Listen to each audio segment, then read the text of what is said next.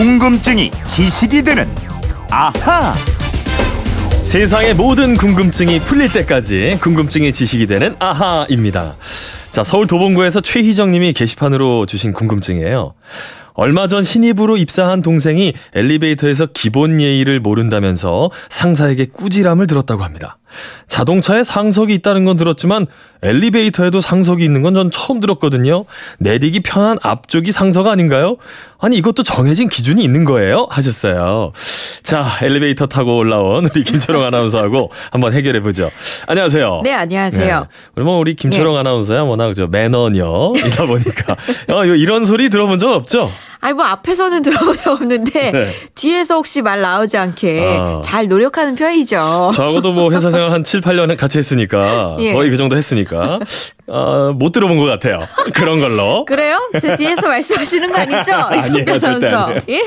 자, 직장 예. 예절, 매너에 대한 질문입니다. 예. 엘리베이터를 탔을 때도 높은 상사가 어, 서 있는 자리가 따로 있나요? 아, 이건데. 아니, 솔직히 저도 이번에 알았는데요. 음. 엘리베이터도 상석이 있고요. 있어요? 예. 야. 이제 갓 입사한 신입 사원이 서 있어야 할 자리도 따로 있습니다. 그런 게 어딨어. 피곤해 죽겠는데, 정말. 야, 그 좁은 공간에도 자리 배치가 있다. 예. 예. 이 엘리베이터 문 열리면 바로 음. 왼쪽이나 오른쪽 아니면 뭐 양쪽에 버튼 조작하는 거 있죠? 그쵸, 이 조작기 그쵸. 바로 앞자리가 네. 말단 신입사원의 자리입니다. 그리고 입구에서 볼때 예. 버튼 조작기의 대각선 안쪽 구석이나 음. 왼쪽 안쪽이 가장 높은 사람이 앉는 상석이라 그래요. 아, 구석이 상석이다? 예. 그럼 저 신입사원이 엘리베이터가 열리자마자 가장 먼저 딱 타가지고 어, 왼편 안쪽에 서면 보면 요건 저 예의 없는 행동이네요. 그렇지요. 예. 그리고 신입사원은 가급적 늦게 타고 늦게 내리는 것이 매너입니다. 음. 물론 다른 회사들이 뭐 많은 빌딩이나 사무실이 많이 몰려있는 오피스텔에서는 이 자리 원칙이 잘 지켜지지 않겠지만 회사 사람들만 쓰는 엘리베이터라면은 이 원칙을 따르는 게 좋겠습니다. 그렇군요. 특히 신입사원이라면 음. 이 매너를 알고 자리를 안내했다. 그런 매너와 센스가 있다는 느낌을 음. 줄수 있겠죠. 어, 김초롱 사원 저 이번에 입사했는데 아주 저 매너가 좋구먼. 그렇습니다. 예. 자, 그 런데 만약에 내가 먼저 엘리베이터를 탁 타고 있는 상황에서 상사가 나중에 타서 마주쳤어요. 예. 음, 이럴 때. 그럴 때는 심싸움의 위치는 마찬가지고요. 예. 만약에 상사가 먼저 다른 층에서 내린다면 내리기 편하도록 내렸다가 다시 타는 게 예의고요. 아하. 외국 바이어 같은 손님이 왔을 때도 탈 때나 내릴 때 손님이 먼저 타게 하는 것이 국제 예절입니다. 그렇군요. 만약에 뭐 사람이 너무 많이 타고 있어서 먼저 타거나 내리는 것이 힘들어질 때는 예. 먼저 실례하겠습니다. 이렇게 어. 한마디 하는 것이 센스입니다. 야, 이거 저 우리나라에서 만든 그 억지스러운 건 줄 알았는데 이게 국제 예절이라고 하니까 아 이제 좀 신빙성이 좀 있는데요.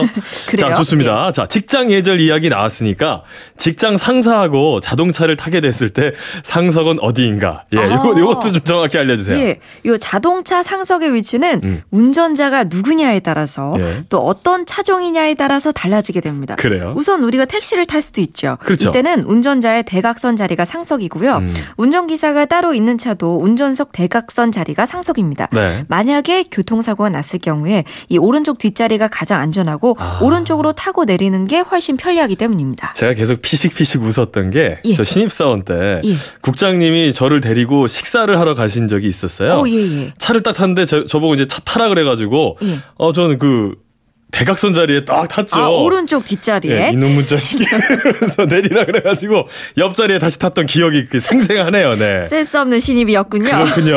아, 참. 자, 그러면 둘이 택시 탈 때는 제가 먼저 안쪽으로 들어가야 되는 겁니까? 아, 그렇죠. 음. 상사와 단둘이 택시를 탈 때는 직급이 높은 상사가 상석에 앉을 수 있게 도와드린 다음에 네. 자신은 운전석 바로 옆자리 예. 조수석에 탑승하는 게 좋겠습니다. 아, 상사가 직접 운전하는 차를 탈 때도 있잖아요. 아까 제 그렇죠. 케이스처럼. 그렇죠. 예. 그럴 때는요. 뒷자리 앉으면 안 되고 네. 조수석에 앉아야 합니다. 특히 상사가 운전하는 차에 대각선 자리에 앉지 않도록 특히 주의하셔야 하고요. 네. 상사가 운전하는 차에 4명이 탈 때는 순서가 음. 이렇습니다. 네. 운전석 옆에 조수석이 1번 상석, 1번 상석, 운전석 대각선 뒷좌석이 2번, 2번. 뒷자리 맨 안쪽이 3번, 그리고 가운데 낀 자리가 4번이 되겠습니다. 아, 그럼 저는 거의 4명이 탔을 때는 뒷좌석 가운데 앉았어야 되는 거네요. 그렇습니다. 네. 막내일 경우에. 자, 입사가 가장 늦은 후배 신입사원 중간 자리 타는 거 맞죠? 아, 예. 이 음. 자리가 사실 가장 불편하잖아요. 네. 목받침대도 없고. 그리고 이 치마 입은 여자가 여자 상사가 탈 때는 네. 그 지금까지 말씀드린 상석과 상관없이 마지막에 문 어. 옆으로 탈 수 있도록 배려하는 것이 좋습니다. 아. 그리고 차에서 내려서 문을 닫을 때는 예. 이것도 있는 힘껏 닫지 마시고 음. 차체에서 한 30cm 1cm 정도 뛴 상태에서 가볍게 꾹 눌러서 닫는 아, 게 좋습니다. 쿵 닫으면. 아, 이거 너무 세게 닫으면 운전자에게 충격이 가서 예. 운전자가 나한테 감정 있나 이렇게 생각할 수도 있어요. 그럴 수 있겠네요. 예. 자, 군대에서 많이 타는 지프차는 앞좌석이 상석이에요. 그렇죠? 예, 군용 지프는 이 지휘와 감독이 편리한 앞자리 조수석이 상석, 네. 선탑 좌석이라고 하죠. 선탑. 예, 예 이런 표현 많이 그리고 썼어요. 그리고 SUV 차량도 앞좌석이 상석입니다. 비행기를 타고 같이 출장 가는 경우들도 종종 있는데 비행기 좌석도 상석이 있나요, 그럼? 이 비행기를 탈 때는 상급자가 늦게 타고 일찍 내리는 게 순서라고 합니다. 네. 그리고 좌석은 창가 쪽 좌석이 좋은 자리, 아. 상석이고요. 통로 쪽 좌석이 두 번째 자리, 차석입니다. 네. 상석과 차석 사이 중간에 낀 좌석이 하석으로 인식되고 있습니다. 어. 근데 이제 상사가 나는 저 아일 그러니까 이제 복도 쪽, 통로 쪽이 좋아. 그러면 이제 그쪽에 앉히면 되는 거고요. 그렇죠. 네. 그렇죠. 자, 승용차 뒷좌석에 탈 때와 같다 있다고 보면 될 것 같은데 신입사원 시절을 한번 좀 돌이켜 보면 큰 회의실에 딱 들어가서 앉는 좌석. 아, 이거 어디에 앉아야 되는지 잘 모르겠더라고요. 거기에 이름 써 있으면 참 편할 텐데요. 네. 이 자리는 안쪽부터 채우는 게 좋으니까 제일 안쪽이 좋다고 생각하실지 모르겠는데 네. 회의실에서는 아닙니다. 오. 회의실의 상석은 출입문과 가장 먼 자리입니다. 그래요? 직사각형의 긴 테이블이라면 맨 안쪽에 직급이 가장 높은 사람이 앉고 그 상사를 중심으로 직급 순으로 나눠 앉으면 되는데요. 네. 신입사원은 문에서 가장 가까운 쪽에 앉으면 됩니다. 예. 자, 또 궁금한 게, 그, 저희 그 중국집 가면 예. 원탁 테이블 있잖아요.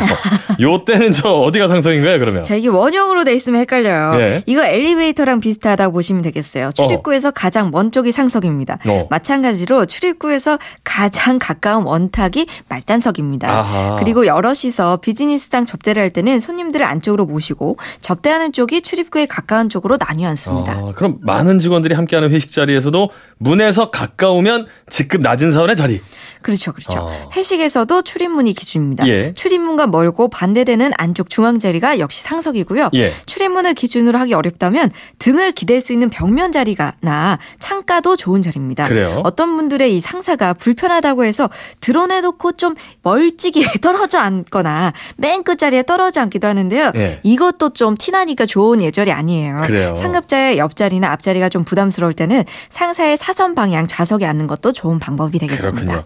근데 이런 매너 순서 이런 건 누가 정한 거예요? 이게 사실 네. 서양 문화예요. 어허. 자동차, 비행기, 엘리베이터 이거 다 서양에서 개발됐고 예. 마차를 타던 시절부터 예절로 전해져 내려온 겁니다. 네. 그러니까 이것을 일본 직장사에서 받아들이게 됐고 이게 또 우리한테 넘어온 것 같습니다. 아하. 근데 요즘에는 회사에서 직급도 파괴되고 있고 이게 너무 기계적인 예절을 강요하고 따르기보다는 연장자에 대한 배려 차원에서 생각하고 스스로 실천하는 게 좋을 것 같습니다. 그렇군요. 최희정님 궁금증 풀리셨으면 좋겠고요. 궁금증의 지식이 되는 아하 김초롱 아나운서와 함께했습니다. 고맙습니다.